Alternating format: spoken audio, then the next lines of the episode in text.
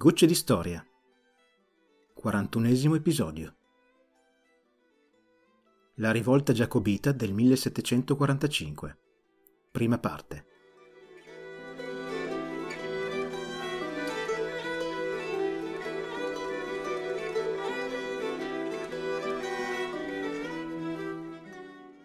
Salve e bentornati a una nuova puntata di Gocce di Storia, il podcast amatoriale di storia. Prima di iniziare vogliamo segnalarvi un altro podcast che si occupa sempre di storia ed è in italiano. Si chiama Storia d'Italia ed è gestito da un ragazzo che si chiama Marco e che ha deciso di far muovere il suo podcast da Roma in avanti. È un podcast molto ben documentato, Marco ha una capacità di coinvolgimento dell'ascoltatore davvero notevole, riesce a rendere in maniera chiara anche argomenti estremamente complessi, è ben montato, riesce a uscire con una buona frequenza perché fa due o tre puntate al mese. Come l'ho già detto che è egregiamente montato, lo ridico perché è vero. Ogni tanto ci mette qualche citazione nerd che non fa mai male. Lo ascoltiamo anche noi, chiaramente, quindi ve lo consigliamo. E sul nostro sito, che è www.gocciolistoria.it, abbiamo messo un link che rimanda direttamente al podcast di Marco. Ascoltatelo perché davvero lo merita.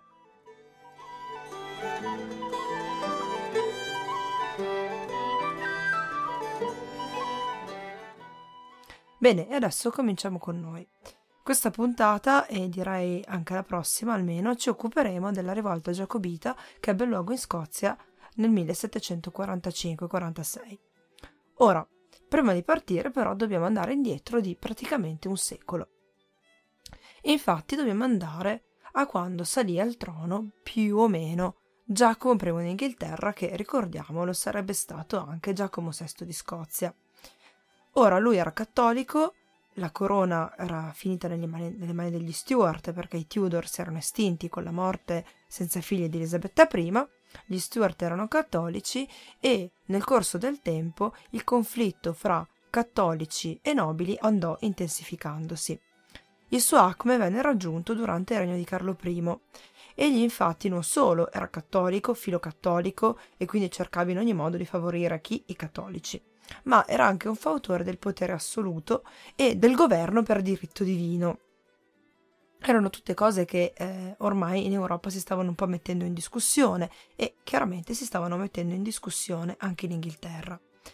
La sua politica andò talmente oltre che ebbe luogo una rivolta, quella che è chiamata la guerra civile inglese, e Carlo venne giustiziato nel 1649.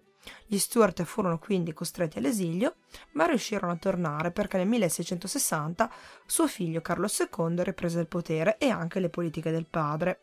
Eliminò tutte le restrizioni che erano state imposte ai cattolici, come per esempio l'obbligo di convertirsi all'anglicanesimo per rivestire un pubblico ufficio, si rifece alle politiche di stampo assolutista che aveva tenuto suo padre, poiché i nobili non erano assolutamente d'accordo con questo tipo di azioni, sciolse più volte il Parlamento per timore che il Parlamento cercasse di approvare atti ostili contro di lui. Perché qual era il grosso problema? Il problema era che Carlo II, pur essendo peraltro personalmente anglicano, era, come ho detto, m- molto filocattolico.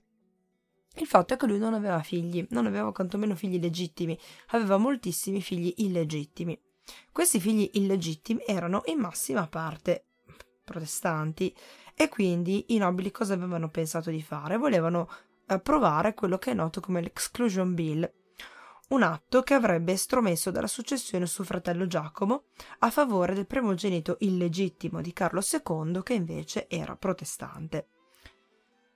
È per questo appunto dicevo che Carlo fece sciogliere più volte il, il Parlamento. Nonostante le sue politiche egli era comunque molto amato dal popolo e fu ancora più amato quando nel 1683 sia lui che il fratello riuscirono a scampare a un attentato che era volto chiaramente ad eliminarli per mettere sul trono questo primogenito illegittimo. Carlo morì poi nel 1685 e non mancò di convertirsi al cattolicesimo sul letto di morte. Poiché l'Exclusion Bill scusate, non era andato in porto, chi è che andò al trono? Andò al trono suo, suo fratello, Giacomo II. Costui era un sovrano molto molto cattolico e non era nato cattolico, si era convertito al cattolicesimo in età adulta, ma era molto molto devoto e promosse il cattolicesimo in Inghilterra in ogni modo, eh, istituì seminari, mandò, mh, mm, eh, chiamò dei missionari perché convertissero, eh, cercò di mettere i cattolici in posizione di potere e questo chiaramente provocò tutta una serie di rivolte e egli per farvi fronte fu costretto a mantenere l'esercito in pianta stabile, quindi dovette dar luogo a un esercito permanente. Questo incontrò lo sfavore del popolo e anche dei nobili, perché in Inghilterra era uso tenere l'esercito soltanto quando si era in tempo di guerra e non quando si era invece in tempo di pace. Tuttavia Giacomo II non aveva molta scelta, infatti le sue politiche non erano approvate da nessuno, né dal popolo e nemmeno dai nobili, ed egli chiaramente non voleva rinunciare alla successione. Anche lui, peraltro, era privo di un figlio maschio, almeno lo fu agli inizi del, del proprio regno. Aveva di, altre figlie femmine, ma non aveva figli maschi. L'erede alla fine arrivò perché nel 1688 nacque un bambino che venne chiamato Giacomo Francesco d'Ardio Stuart e era un problema. Per, perché? Perché questo bambino fu battezzato immediatamente dentro la fede cattolica. Quindi i nobili cos'è che, che capirono? Capirono che ormai la monarchia degli Stuart aveva una fede segnata, era quella cattolica, perché avevano un, re cattolicissimo. Adesso era nato un bambino che sarebbe stato allevato nella fede cattolica, tutto il paese era anglicano o comunque era di fede riformata, immaginiamo eh, il loro scontento. Contentissimi non erano nemmeno gli altri figli di, eh, di Giacomo II, che erano delle femmine. Maria infatti era sposata con un uomo protestante, e era sposata infatti con Guglielmo III d'Orange, che era uno steward per parte di madre. Erano cugini di secondo grado o terzo, non, non ricordo. Comunque, quando nacque questo, questo bambino, chiaramente si dovettero prendere le contromisure e quindi Maria e il marito cosa fecero? In accordo con i nobili inglesi partirono dai, dalle, dai Paesi Bassi e invasero l'Inghilterra. Il grosso dell'esercito inglese era impegnato altrove ed ebbero effettivamente vita facile. Infatti, con l'appoggio dei nobili e del popolo, riuscirono a arrivare in Inghilterra, invaderla, arrivare a Londra, prendere la corona e costrinsero Giacomo II alla fuga. Infatti egli dovette riparare in Francia per non fare la fine del padre e quindi, intendo, per non finire decapitato.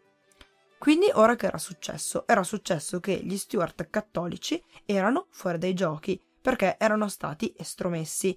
Sul trono che c'era? C'era Maria, che era stata proclamata regina d'Inghilterra, Scozia e Irlanda, unitamente insieme al marito Guglielmo, che è ricordato appunto anche lui come sovrano d'Inghilterra, Scozia e Irlanda. E quale fu, secondo voi, la prima cosa che fecero questi due quando sederono al trono? Cambiarono ovviamente la legge di successione.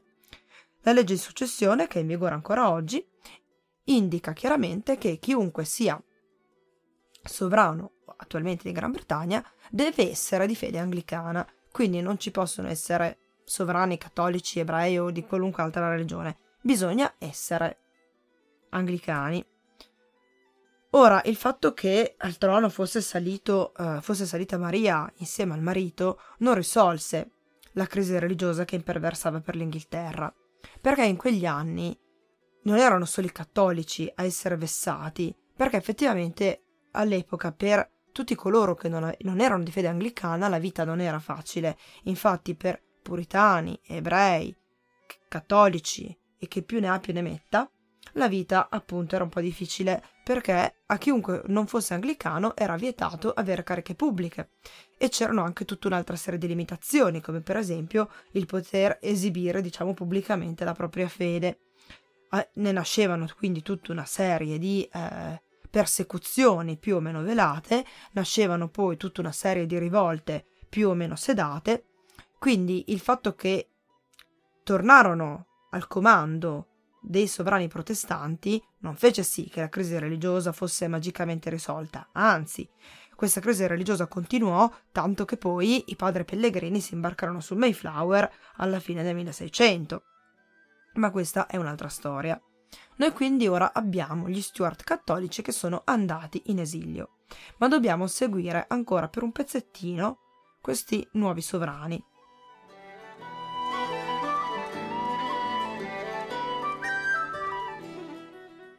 Quando Guglielmo III d'Orange, che poi è conosciuto come Guglielmo III d'Inghilterra, e Maria morirono, al trono succedette una delle sorelle di Maria, Anna, e durante il suo regno nel 1707 venne promulgato quello che è noto come l'atto d'unione.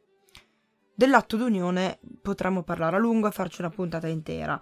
Purtroppo non abbiamo tempo e quindi dobbiamo condensare. Che cosa fa l'atto d'unione?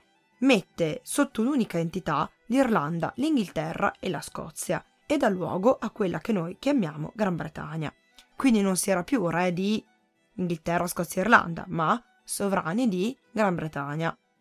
Ora va da sé che la Scozia, o comunque una parte di essa, non accolse favorevolmente questo cambiamento. Infatti, questo atto d'unione accentrava il potere tutto a Londra, lasciando Edimburgo completamente scoperta e lasciando anche il Parlamento scozzese privo di una qualsivoglia utilità o rilevanza.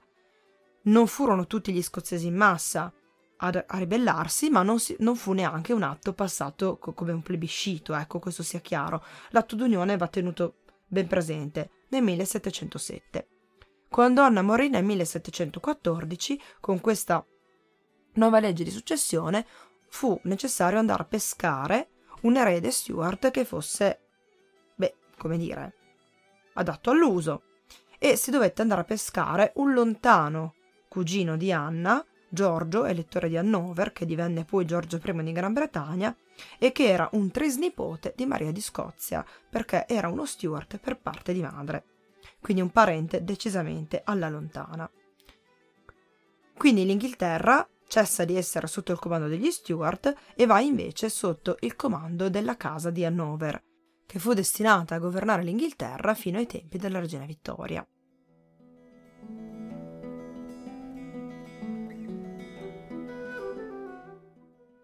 Ora gli Stuart li abbiamo in, gli Stuart cattolici li abbiamo in esilio, un esilio che trascorrono per la maggior parte del tempo in Italia e ancora più specificatamente a Roma.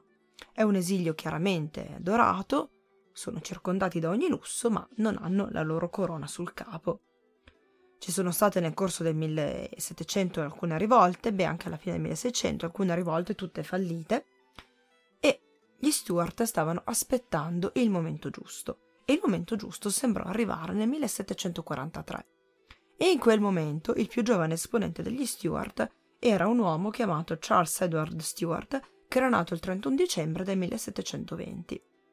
Costui era cresciuto a Roma, era nato lì, ed era cresciuto circondato da altri nobili in esilio, persone che erano in esilio da così tanto tempo da essere ormai aliene alle politiche inglesi.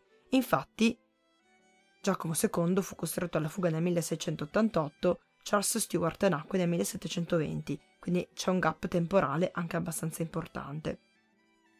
Tutte persone che chiaramente appoggiavano le idee che erano state di suo nonno, quindi assolutismo, governo per volere divino, Charles nacque imbevuto di questi dogmi, da cui credeva di non potersi discostare da cui neanche volle mai effettivamente discostarsi. Gli venne anche trasmesso quindi il fatto che quella corona, la corona d'Inghilterra, fosse sua, fosse sua di diritto, gli era stata usurpata e che questo fosse vero o no era quello di cui gli Stuart erano fermamente convinti. E nel 1743 iniziò a profilarsi un'occasione. Infatti era iniziata in quell'anno la guerra di successione austriaca, quindi il grosso dell'esercito inglese si trovava impegnato a guerreggiare sul continente. E quindi gli Stuart che cosa fanno? Decidono di muoversi.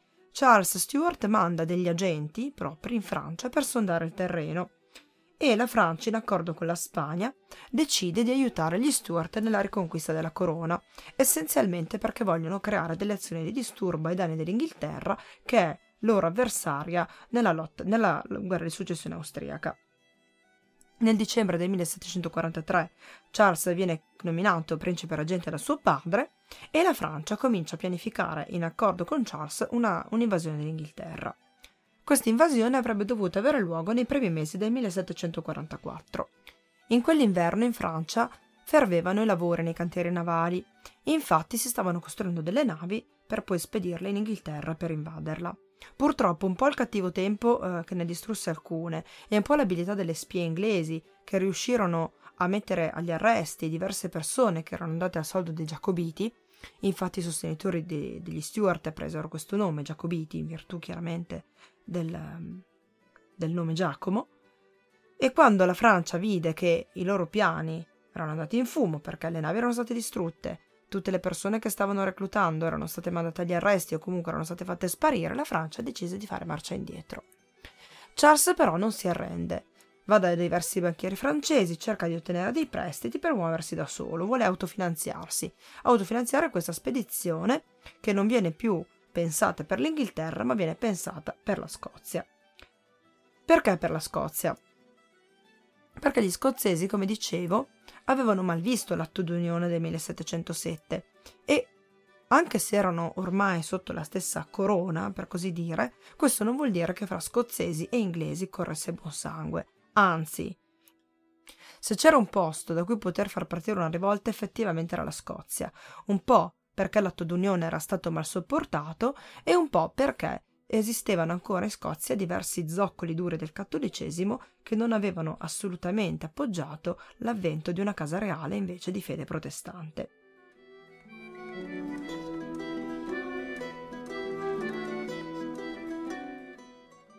Nel frattempo la Francia decise di ripensarci. Infatti i francesi avevano fatto alcune vittorie abbastanza schiaccianti sugli inglesi e quindi decisero di mettere a disposizione di Charles Stuart una piccola somma, 4.000 luigi, e un certo supporto in termini di navi e artiglieria. Quindi nella, nello specifico Charles Stuart arrivò ad avere tre navi, due procurate dai francesi e una che si era procurato lui, 4.000 luigi e 700 volontari tutti presi dall'Irish Brigade, che era una, una frangia dell'esercito francese composta esclusivamente da irlandesi che erano stati costretti all'esilio. E quindi armato di tre navi, 700 uomini e 4.000 Luigi, Charles partì alla volta della Scozia il 15 di luglio del 1745. L'impresa che Charles si prefiggeva era assolutamente titanica. 700 uomini non erano chiaramente sufficienti, lui aveva preso accordi con eh, dei nobili scozzesi, aveva preso contatti, diversi nobili si erano detti disposti ad appoggiarlo, quindi a mettere a disposizione armi, uomini e beni. Tuttavia l'impresa appariva notevole perché l'esercito inglese poteva contare una potenza di fuoco e anche una potenza di uomini numericamente molto molto forte. Tuttavia, questo era. Purtroppo le navi, appena salpate dalla Francia perché furono intercettate quando erano al largo della Cornovaglia, le navi che Charles aveva furono gravemente danneggiate da delle navi inglesi che stavano facendo ricognizione lungo la costa.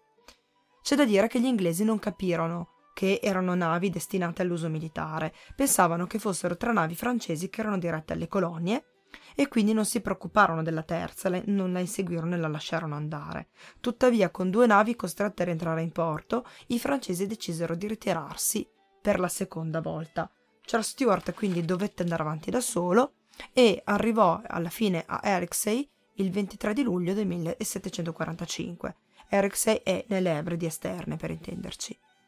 Quando eh, Charles Stuart arrivò con una nave sola, diciamo che eh, l'umore dei nobili scozzesi che aveva detto che l'avrebbero appoggiato, come direbbe, un brusco calo. Fecero marcia indietro, diversi di loro, perché senza i francesi ritenevano che sarebbe stato un completo suicidio. Infatti, la Francia avrebbe dovuto fornire in seguito anche un ulteriore supporto militare. Alcuni clan addirittura decisero di andare ad aderire alla causa governativa e rimasero fedeli quindi alla casata degli Hannover. Charles comunque decise di non arrendersi e proseguì quindi questo suo progetto di invasione. Il 19 di luglio, con i suoi 700 uomini, arrivò a Glenfinnan, dove piantò il vessillo degli Stuart e il 19 agosto è effettivamente la data a cui si ascrive l'inizio della rivolta giacobita. Quando arrivò a Glenfinnan aveva soltanto quei 700 uomini. Ora, la rivolta chiaramente non si ferma qui. Diversi altri clan scozzesi decisero invece di appoggiarlo. Come ho detto, i clan lo appoggiarono per due motivi. Un po' quelli che erano di fede protestante vuoi perché appunto avevano subito e subito fortemente l'atto d'unione che li aveva privati di molte delle loro libertà, quelli che erano cattolici lo appoggiarono per fratellanza di fede, poi c'era da dire anche che la corona inglese stava tentando da tanto tanto tempo di mettere le corde molto strette ai clan. E qua dobbiamo spendere un po' di parole. Anche perché occorre considerare il fatto che i nobili di Scozia non avevano mai visto Charles Stuart in vita loro, eh, non sapevano nemmeno chi fosse. Questo, quest'uomo che viene chiamato è poi quello che nella cultura di massa è il Bonnie Prince Charlie, ok? Loro non sapevano nemmeno che faccia avesse, però era uno Stuart, era cattolico ed era l'emblema di tutto ciò che gli era stato portato via, vuoi in termini di fede o vuoi appunto in termini di libertà politica o vuoi per entrambe le cose. Ora spendiamo due parole sui clan.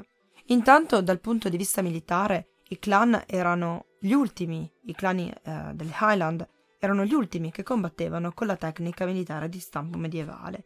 Quindi facevano uno scarso uso delle armi da fuoco, le usavano soltanto in termini di fucili e moschetti, cose del genere, non facevano uso di eh, mortai, cannoni e altre cose, usavano lo scudo ancora per ripararsi e prediligevano ancora l'arma bianca, quindi combattevano principalmente con, mos- con fucile moschetto, le, le, asce o le spade. Spade partic- particolarmente amate per erano, quelle, erano le claymore, quelle che hanno l'elsa a cesto, per capirci. Quindi la loro tecnica preferita qual era? Scaricare la, la potenza di fuoco, quindi scaricare le armi da fuoco sui nemici in modo da abbatterne il più possibile, tirare su intanto un gran polverone e quindi travolgerli con una carica frontale. La carica delle Highland si dice che fosse di rara potenza a vedersi e facesse anche abbastanza paura. Dopodiché cosa facevano? Andavano in uno scontro fisico. Gli uomini delle Highland erano tendenzialmente abbastanza ben piantati perché vivevano in una terra molto ostile, erano abituati a combattere in condizioni assolutamente disagiate, sapevano quindi cavarsela in situazioni estremamente problematiche, quindi la loro tecnica era quella spariamo, poi ci fiondiamo sui nemici e cerchiamo di abbattere il più possibile prima che si rendano conto che siamo arrivati. Quindi erano privi dell'uso delle armi da fuoco più sofisticate, ma erano anche privi di tutte le altre tecniche di combattimento che stavano ormai entrando in vigore non solo in Europa ma anche nel resto del mondo. I clan però erano molto più di un ammasso di uomini che si precipitava a combattere in una carica.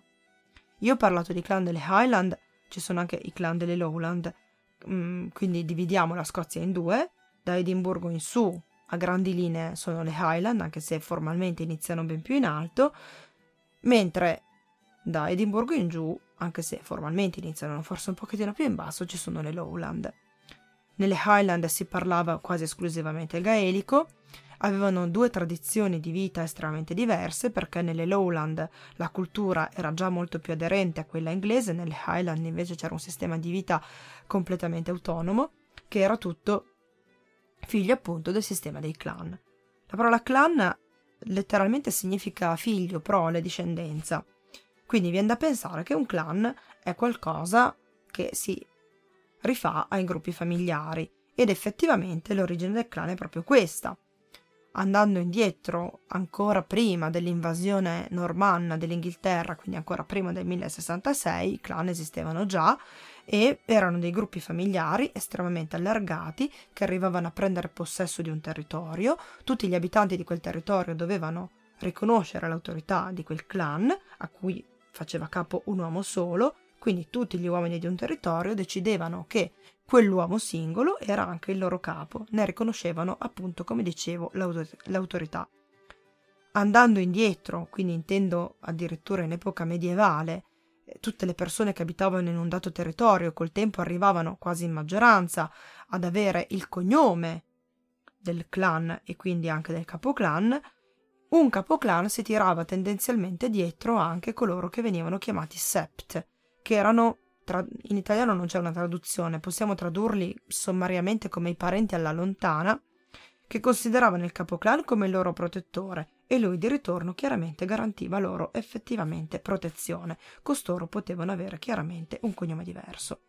L'autorità del capoclan doveva però essere riconosciuta da un sovrano. Nel momento in cui un sovrano riconosceva l'autorità di quel capoclan, allora il clan prendeva vita e prendeva anche autorevolezza. C'è tutta una lista eh, dei clan, è disponibile su vari siti, ci sono ancora, anche se... Beh, poi parleremo anche di questo. Comunque, un clan quindi da chi era formato? Dalla gente che viveva su quel territorio, e anche da persone che per un modo o per l'altro dovevano fedeltà a quel clan.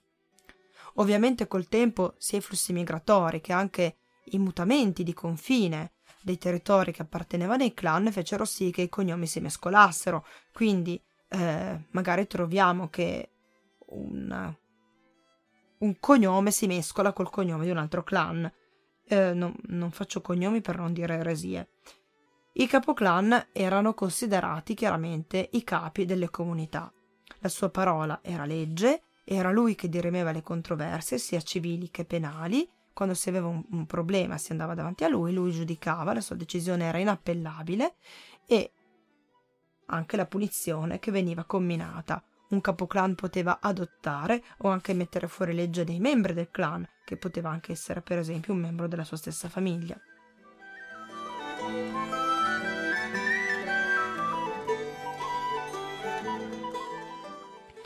La, mm, l'ereditarietà avveniva di solito per discendenza maschile, nel 1700 ormai era quasi esclusivamente così, mentre in anni più antichi poteva anche capitare che un erede diretto fosse messo da parte in favore di un erede più adatto per necessità politiche o di tipo bellico. Infatti se due clan erano in guerra e un capoclan moriva in battaglia e l'erede era un bimbetto, preferivano chiaramente mettere un parente magari più anziano che fosse in grado di guidare il clan, perché altrimenti il clan veniva fagocitato facilmente dal clan avversario in quel momento o da qualche altro clan che non aspettava altro di potersi accaparrare una preda. Io non sto a usare termini gaelici perché non vorrei far rivoltare nella tomba gli scozzesi che sono morti molti anni fa, ma eh, tutte le cose che sto dicendo hanno nomi ben precisi mi dispiace di non essere eh, assolutamente in grado di pronunciarli. Il sistema dei clan aveva, come avrete capito, tutto un sistema di leggi proprio, ehm, era un sistema assai complesso, eh, che però aveva delle regole anche estremamente rigide, quindi se un clan chiedeva aiuto a un altro clan e quell'aiuto veniva accordato, doveva essere accordato a qualunque costo, che fosse perché eh, chi chiedeva aiuto era un clan particolarmente debole che quindi diventava vassallo di un clan più forte, o che fosse perché un clan particolarmente forte ma in quel momento impegnato a far guerra a un altro clan chiedeva aiuto a un clan vicino e questo si impegnava. Non erano ammesse deroghe a queste leggi nel momento in cui ci si accordava con un patto. Quello che deve essere chiaro è che questi patti entravano in vigore, si mantenevano, ma poi una volta svaniti, svanivano e con esse svanivano anche le lealtà, ma su questo torneremo fra un attimo. I clan avevano chiaramente bisogno di autosostentarsi e infatti tutti coloro che vivevano sulle terre di un clan dovevano pagare una rendita che poteva essere pagata in moneta sonante o molto più spesso veniva pagata in beni, quindi in bestiame o in semenze o raccolti coloro che erano chiamati a riscuotere le rendite erano i cosiddetti taxmen. Costoro viaggiavano di villaggio in villaggio, raccoglievano le rendite, prendevano quello che dicevo prima, quindi i beni, quindi animali, eh, greggi, semenze, raccolti, eccetera, li portavano nelle lowland dove venivano venduti. Quindi il taxman ritornava nelle Highland, presentava il conto al capoclan, a lui era accordata poi una piccola percentuale di quelle, di quelle vendite. Il taxman quindi era colui che teneva le redini un po' economiche del clan, ne teneva un po' i cordoni della borsa ed era anche, non solo era l'agente del, del capoclan, ma era anche colui che aveva più sott'occhio tutto quello che succedeva sulle terre e infatti nel caso fosse chiamato il clan a combattere era lui che andava a chiamare le persone che dovevano fedeltà al capoclan, allestiva le, le feste che un capoclan decideva di dare, era un, un agente vero e proprio. Ora, facciamo un balzo indietro nel tempo un'altra volta e torniamo ai tempi di Maria di Scozia. L'abbiamo parlato lungamente, E come forse ricorderete, Maria di Scozia aveva avuto un grande problema nel suo regno che erano stati appunto i clan. Perché i clan guardavano prima di tutto a se stessi. I clan guardavano il proprio interesse, poi quello degli altri clan e poi in ultimo quello della corona. Ed era chiaramente un bel problema per la corona, intendo. Anche perché un uomo che vive a Turso e che fa il pescatore molto più facilmente guarderà con rispetto al proprio capoclan piuttosto a un re che vive lontanissimo a Edimburgo o ancora peggio a Londra, perché la difficoltà con cui eh, ci si spostava allora rendeva un re una figura mitica, mentre il capoclan era una figura estremamente reale. D'altro canto era da lui che si andava quando c'era qualcosa, era a lui cui ci si affidava per avere protezione ed era anche lui che proteggeva. Va da sé che i clan fra di loro si ammazzavano, l'abbiamo mm, visto anche quando abbiamo parlato di Maria di Scozia. Ehm, prima del 1700 era ancora in uso la razzia, fatta a danni di altri clan, di bestiame o altro, fatto per il solo gusto di mantenersi in esercizio, ok? Non è che lo facessero sempre perché avevano fame avevano bisogno di sfamarsi, ma era il loro modo d'essere. Ma nonostante questo, il sistema dei clan era molto coeso, era un sistema sociale vero e proprio. La Scozia si reggeva tutta su questo tessuto. Erano loro la trama e l'ordito della società scozzese e questo ai sovrani iniziava eh, a dare parecchio fastidio, tanto che Giacomo VI, Giacomo I d'Inghilterra, tentò più volte di porre freno ai clan. Tentò di tassarli, mm, fece veramente di tutto. Poi, alla fine, nel 1609, decise di proclamare uno statuto, lo Statuto di Iona, che ha diverse clausole eh, divertenti, quasi, come per esempio la messa al bando dell'accattonaggio, ma ne ha anche alcune che sono decisamente meno divertenti.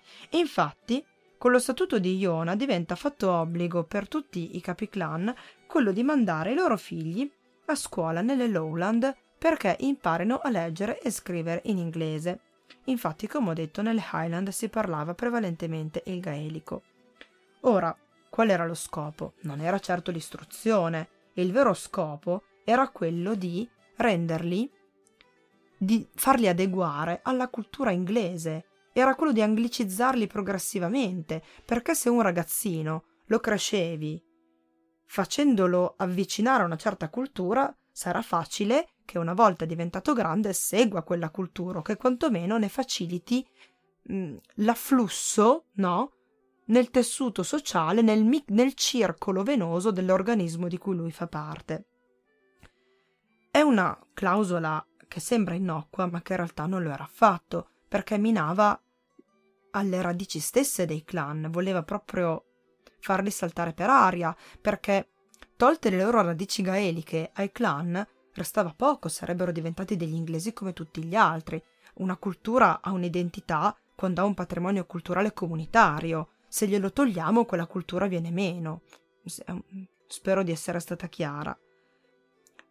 Tant'è che un'altra clausola fu la messa al bando dei bardi e di tutte le altre figure che facevano capo alla tradizione prettamente gaelica, quindi lo scopo dello Statuto di Iona era rendere quanto più possibile inglesi degli scozzesi che vivevano a centinaia e centinaia di miglia da Londra. Poi ci volle parecchio tempo perché questa cosa arrivasse ad avere un qualche effetto e lo ebbe poi peraltro in, per altre vie. Comunque, l'ultima clausola di cui ci occupiamo, e poi la finiamo di parlare dei clan per un, per un po', era quella che obbligava i capoclan a presenziare al concilio privato del re in maniera periodica. Il concilio privato si sarebbe tenuto a Edimburgo, tuttavia ai capoclan era chiesto chiaramente di mantenere uno stile di vita consono e questo portò parecchi clan ad indebitarsi a indebitarsi addirittura alcuni furono costretti a vendere delle terre. E anche qui qual era lo scopo? Era quello di privarli del loro potere, perché un clan che perdeva le terre era un clan che non aveva più nessuna ragione d'esistere, perché se le persone non facevano più capo a quell'uomo, quel capoclan diventava chiaramente un signor nessuno. Quindi questi sono gli uomini che decisero di affidarsi a Charles Stuart, persone che vivevano per la maggioranza nel nord della Scozia, un territorio durissimo, aspro, dove non cresceva praticamente nulla, mm, dove la vita era davvero mm, molto molto molto dura, le Highland sono un posto bellissimo, ma sono anche di una... sono desolanti, sono davvero potenti da questo punto di vista. E queste persone decisero di affidarsi a quest'uomo per ristabilire una corona che fosse il più possibile fedele agli ideali che a loro erano rimasti, che fossero politici o religiosi. Quindi troviamo Charles Stewart che pianta il vessillo a Glenfinnan con 700 uomini. Ovviamente poi ne mette insieme un altro po' e arriva ad averne circa 1200, perché altri clan decisero di appoggiarli, per tanti che se ne erano tirati indietro, tanti altri decisero di appoggiarlo. Anche questo per il clan fu deleterio. La rivolta giacobita del 45 spezzò i clan in due. Membri dello stesso clan, quindi branche cadette, decisero di combattere per l'una o per l'altra fazione. Le lotte intestine ai clan c'erano sempre state, ma non avevano mai raggiunto questo grado di potenza, quando davvero eh, parente si mise contro parente. Comunque questo era chiaramente di là da venire. Fra parentesi, a Glenfinnan esiste il monumento di Charles Stewart eh, in una eh, baia di un piccolo fiordo, di un fort davvero bellissimo. La baia intendo, non il monumento. Eh, comunque, intanto gli inglesi cominciano a capire che c'è qualcosa che non va. Infatti, il 9 di agosto agli inglesi viene confermato che una nave è attraccata nelle Ebridi esterne e probabilmente su quella nave c'era Charles Stewart. Come ho detto, le spie inglesi sapevano fare assolutamente il loro lavoro. Il 14 di agosto alcune piccole schermaglie cominciano fra gli uomini che sono stanziati a Fort Augustus, quindi già nelle Highland, e pic- dei piccoli contingenti giacobiti che stanno marciando verso nord. I giacobiti hanno la meglio, sono davvero scaramucce e ognuno prosegue per la propria strada. Il duca di Cumberland, che è il terzogenito di Giorgio II di Gran Bretagna, chiede al padre se deve rientrare dalle Fiandre con il grosso dell'esercito. Il padre gli risponde di no, però intanto fa mettere 30.000 sterline sulla testa di Charles Stuart. Quando Charles Stuart viene a sapere, risponde allo stesso modo, mette 30.000 sterline sulla testa del re inglese. Quindi, in questo clima di allegra giovialità, arriviamo ad avere appunto Charles Stewart che ha, come dicevo, circa 1200 uomini, quasi tutti membri di alcune branche del clan MacDonald e della quasi totalità del clan dei Cameron. Quando io intendo la quasi totalità di un clan, intendo che le persone che vivevano su quelle terre, quindi compresi i contadini, venivano presi e portati a combattere. Perché le Highland è vero che adesso sono scarsamente popolate, una volta lo erano di più, ma non avevano una densità abitativa enorme. Quindi quando un clan chiamava alle armi, chiamava alle armi veramente praticamente tutti. Chiaramente qualcuno a coltivare la terra a casa rimaneva, ma il grosso si spostava e andava a fare la guerra, anche se della guerra non erano poi tanto del mestiere.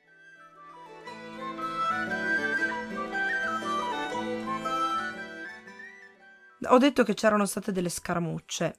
Il comandante delle forze inglesi in Scozia al momento era John Cope, un soldato piuttosto anziano, quindi piuttosto esperto, che era stato messo a distanza da diversi anni a Fort Augustus, dove aveva sotto di sé circa 3.000 uomini, quindi più o meno il doppio di quelli che poteva avere in quel momento Charles Stewart. Purtroppo erano quasi tutti poco addestrati ed erano delle reclute, quindi erano uomini piuttosto giovani. Quando seppe che c'erano questi movimenti nelle Highland, Cope decise di non muoversi dal punto di vista militare, decise piuttosto di sfruttare la sua rete di relazioni che era piuttosto vasta. E in alcuni casi ebbe successo, perché alcuni clan, come per esempio il clan dei Munro, decise di appoggiare la casata degli Hannover e quindi rimase fedele alla corona britannica. Mentre altri invece, come Simon Fraser, Lord Lovat, che è conosciuto come la vecchia volpe, eh, gli rispose picche e appoggiò invece la causa giacobita, poi eh, Lord Lovat poggiò anche la testa sul ceppo perché venne decapitato alla fine della rivolta, ma questa è una storia di cui parleremo più avanti. Quindi, mentre lui tesseva questa rete di relazioni, i soldati di Charles Stuart cominciarono a marciare.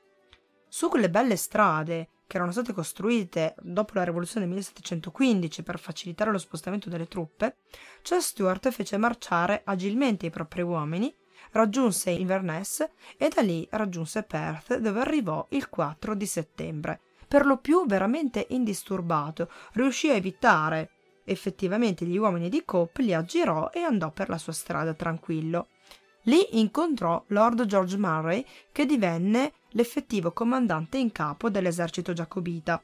Fu una scelta fatta personalmente da Charles Stuart e non appoggiata da tutti, perché non tutti lo ritenevano leale al 100% alla causa giacobita, nonostante egli fosse eh, già stato attivo nella rivolta del 1715, quindi fatevi due conti, capirete anche voi che era all'epoca piuttosto anziano. Da Perth i giacobiti si spostano a Edimburgo dove arrivano il 17 e due giorni dopo viene proclamato re Giacomo VIII di Scozia e suo figlio Charles viene nominato il principe reggente, quindi reggente di Scozia.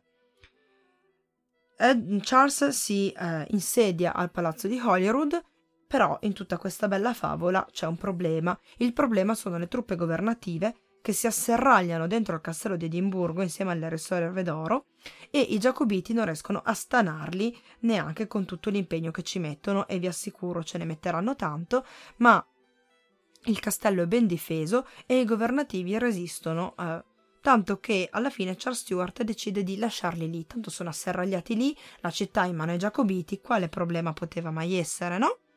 Occupiamoci di altro. Occupiamoci per esempio degli uomini di Cope.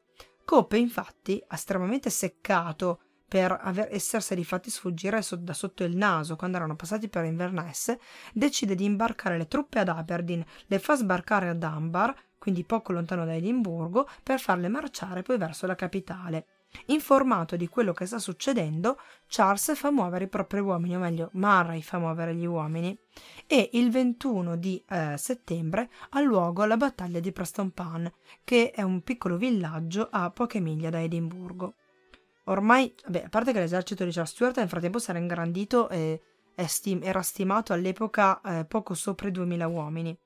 Cope aveva più o meno lo stesso numero di soldati, ma riteneva di avere dalla sua un vantaggio, quello dell'artiglieria, e eh, contava anche sul fatto che a parità di numeri, per quanto i suoi fossero poco addestrati, erano pur sempre dei soldati già più addestrati di membri di clan che venivano dalle campagne.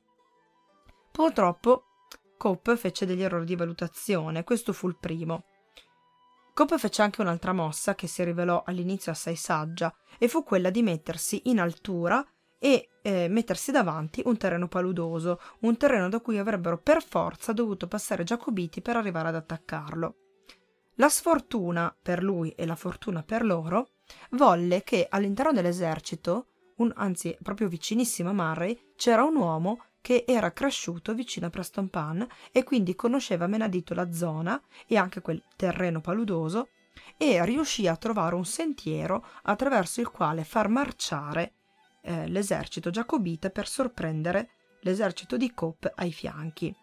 Infatti la strategia sarebbe stata quella, attaccarlo ai fianchi. Cope chiaramente non si fidava per nulla de- del- dell'altura su cui si era rintanato, mise sentinelle ogni pochi metri, fece accendere grandi fuochi, ma col favore della notte gli, eh, gli Highlander si spostano, riescono ad arrivare ai piedi dell'altura e quatti quatti caricano frontalmente.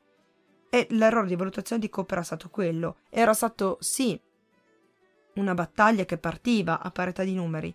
Il fatto è che le reclute, per quanto addestrate dal punto di vista militare, non avevano mai visto magari una battaglia in vita loro e non appena videro la carica dell'esercito giacobita, mm, purtroppo molti soldati mollarono la presa, letteralmente, nel senso che se la svignarono. Quindi eh, i cannoni e i mortai rimasero sguarniti perché i soldati che dovevano presiederli se n'erano andati. Molti altri andarono nel panico.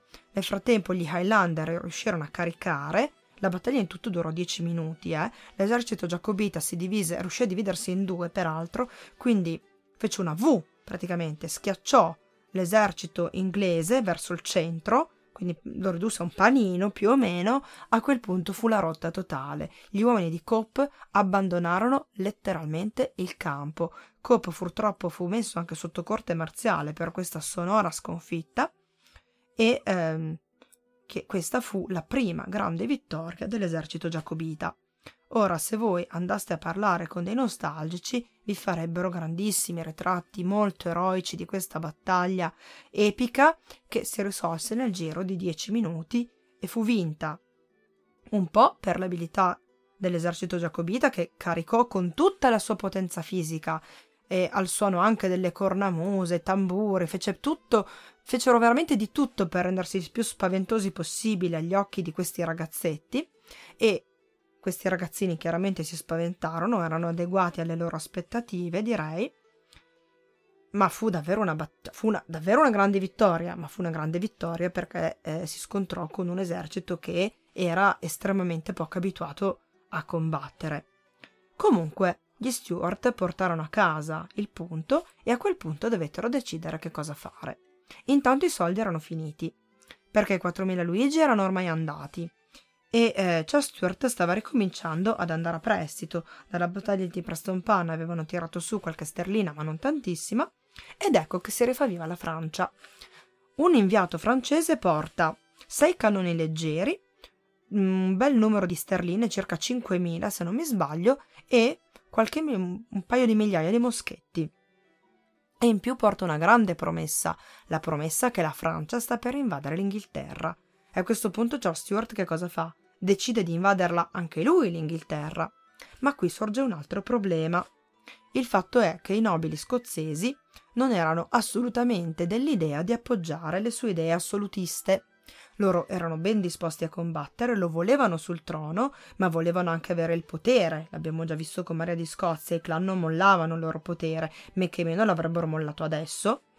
E decidono di costituire un concilio del principe, il suddetto principe però il concilio non lo voleva assolutamente, perché faceva chiaramente eh, si cozzava con l'idea del potere assoluto in cui lui era stato cresciuto. Tuttavia Charles Stuart dovette anche un pochettino adattarsi, perché altrimenti i capi, il clan lo avrebbero lasciato lì e lui non avrebbe potuto fare assolutamente nulla. Vi furono veramente degli scontri al calor bianco, perché gli scozzesi volevano rimanere in Scozia non per amor di patria, ma il loro pensiero qual era? Andia, restiamo a Edimburgo, spaziamo via la guarnigione che si è asserragliata dentro il castello, quindi prendiamo per bene possesso della, del castello, della città, ci impadroniamo delle riserve auree, poi pian pianino spaziamo via tutte le guarnigioni sparse quella per la Scozia, che tanto non avranno il tempo di mettersi insieme per ragioni di distanza geografica, consolidiamo la nostra posizione e nel frattempo andiamo a invadere l'Inghilterra, dopo, intendo. Charles Stuart invece cosa diceva? Ma se la Francia ci assicura il suo aiuto, quindi se i francesi invadono l'Inghilterra dal basso e noi la invadiamo dall'alto, beh, il re non ha più scampo. Cosa ce ne facciamo poi di tenere Edimburgo? Edimburgo la prenderemo con calma quando avremo preso Londra. Quindi se gli uni erano estremamente lungimiranti, l'altro invece, e prudenti devo dire, l'altro invece aveva progetti decisamente più audaci ed ambiziosi. E poiché effettivamente il principe reggente era lui, fu lui che la spuntò, tanto che il 4 novembre del 1745 le truppe giacobite partirono da Edimburgo alla volta dell'Inghilterra perché lo scopo era chiaramente quello di invaderla. Dieci giorni dopo la città era tornata in mano agli inglesi. Ora, dire chi aveva ragione e chi aveva torto, beh, lo sapremo chiaramente alla fine delle prossime puntate, anche se sapete tutti come è finita la rivolta giacobita. Erano due visioni davvero diverse. I clan avevano un'ottica estremamente prudente e avevano ragione ad averla. C'è da dire che Charles Stuart fu abbindolato dal fatto che gli venne messo davanti alla faccia il codino degli, della, dei francesi che invadevano l'Inghilterra. E c'è da considerare anche l'uomo. Charles Stuart non era un condottiero. Era un uomo nato e cresciuto nel lusso, eh, alla corte di Holyrood, e l'ho chiamata corte non a, non a caso, cercò in tutto e per tutto di ricreare una vera e propria corte, quando in realtà avrebbe dovuto occuparsi di pestare a sangue quelli che erano asserragliati nel castello di Edimburgo. Lui credeva che la battaglia di Prestonpan fosse una pietra miliare dalla quale non sarebbe mai tornato indietro. Non aveva capito che quello era solo un assaggio della potenza di fuoco britannica, perché mentre lui decideva di partire per l'Inghilterra, in Inghilterra stava per tornare il duca di Cumberland e ci stava per tornare con 12.000 uomini, ma di questo ci occuperemo nella prossima puntata.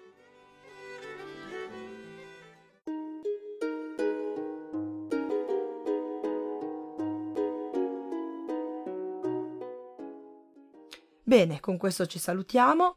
Mentre registriamo siamo alla metà di dicembre, quindi ne approfittiamo per farvi gli auguri di buon Natale e felice anno nuovo. Vi ringraziamo per stare con noi e per scaricare come il solito il nostro podcast. Potete lasciarci domande, ehm, fare richieste, fare proteste sulla nostra pagina che è www.gocciodistoria.it dove trovate il form da compilare per scriverci tutto quello che volete. Ci trovate come al solito sulla pagina Facebook, ci trovate su iTunes e lasciateci delle recensioni su iTunes che ci fa sempre molto molto piacere, ci fa anche molto molto bene perché ci fa salire come rating. Parlate di, vo- di noi ai vostri amici che così ci conoscono più persone e siamo sempre più contenti. Andatevi ad ascoltare il podcast di Marco che è veramente molto ben fatto e con questo ci salutiamo e a risentirci alla prossima.